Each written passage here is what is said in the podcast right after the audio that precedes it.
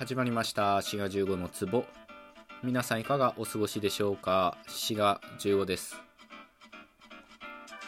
日本語には エル と アール の区別がありませんよね。まあそのために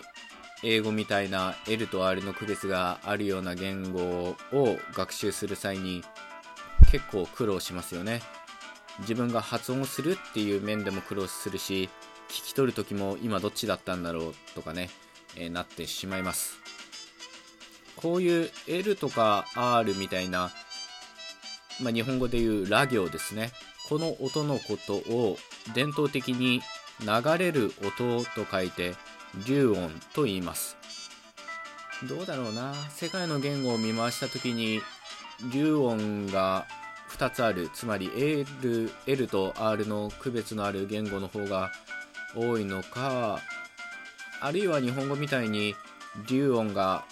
ひとつしかない言語の方が多いのか、ちょっとわかりませんけど、まあ今日はね、この流音っていうのを一つテーマにお話ししていこうと思います。日本語のラ行の音をローマ字で表すとしたら、普通 アール で書きますよね。まあ エル で書くこともないことはないのかな。でも普通は アール で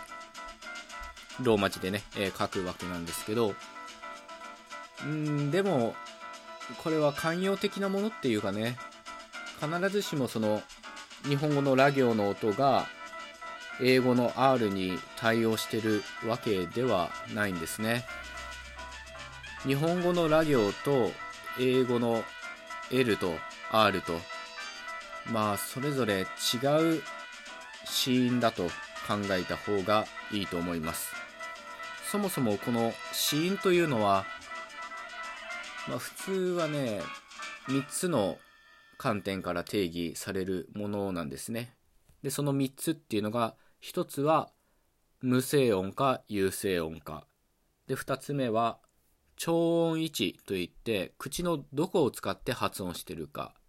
みっつめは長音方法といってどういった方法でね子音を発音してるかというみっつの観点から定義されます。まあ、この点については関連トークがあるので、ぜひ聞いていただけたらと思います。で、日本語のラ行と英語の エル と アール っていうのはすべて有声音である。これはどういうことかっていうと、声帯の震えを伴う音という点では共通しています。ふたつめの観点の長音位置という点でも共通してるんですね。すべて歯茎音といって、まあ、歯茎音と言ってもいいんですけど、歯茎を使って発音する音です。ただそれぞれ長音方法が違うので別個の子音ということになってるんですね。まず日本語のラ行から考えていきますけど、日本語のラ行は弾き音と言われる音で、これは舌と歯茎で瞬間的な閉鎖を作る音なんですね。で、その閉鎖っていうのがかなり短い間に起こるものです。この口の中で閉鎖を作るっていう点では破裂音と言われる音とかなり近いんですね。なのでダディドゥデドっていう音と日本語のラリルレロっていうのはかなり近くて、ダディドゥデドの、まあ、口の中の閉鎖をね短くすればラリルレロということになります。逆にラリルレロの閉鎖が長くなると破裂音という別の音になるんですね。一方英語の エル っていう音は、これは側面接近音と言われる音で、これは口の中に閉鎖を作らない音となっています。ただ舌先が歯茎にくっついたまんま、その下の両脇から空気が出ていくような音となっています。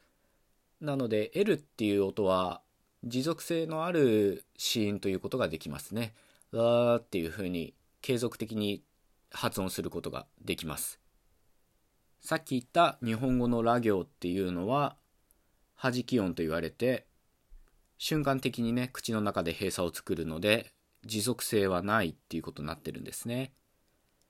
で、最後に英語の R の音ですけど、これは接近音と言われる音で、口の中で舌が上顎にくっつくっていうことはないんですね。この点で日本語のら行や L とは違うんですね。舌先がどこにもくっつかないまんま、舌が歯茎に近づくだけで、つまり接近するだけの音となっています。あみたいな音ですね。なので、英語で L と R の区別がよくわかんないっていう人は、 L っていうのは舌先が歯茎にくっつく音、ラっていう音で、 R っていうのは舌がね、上顎のどこにもくっつかないラみたいな音になると、そういった風に考えていただけたらと思います。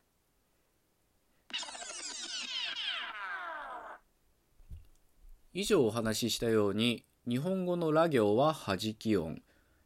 英語の L は側面接近音、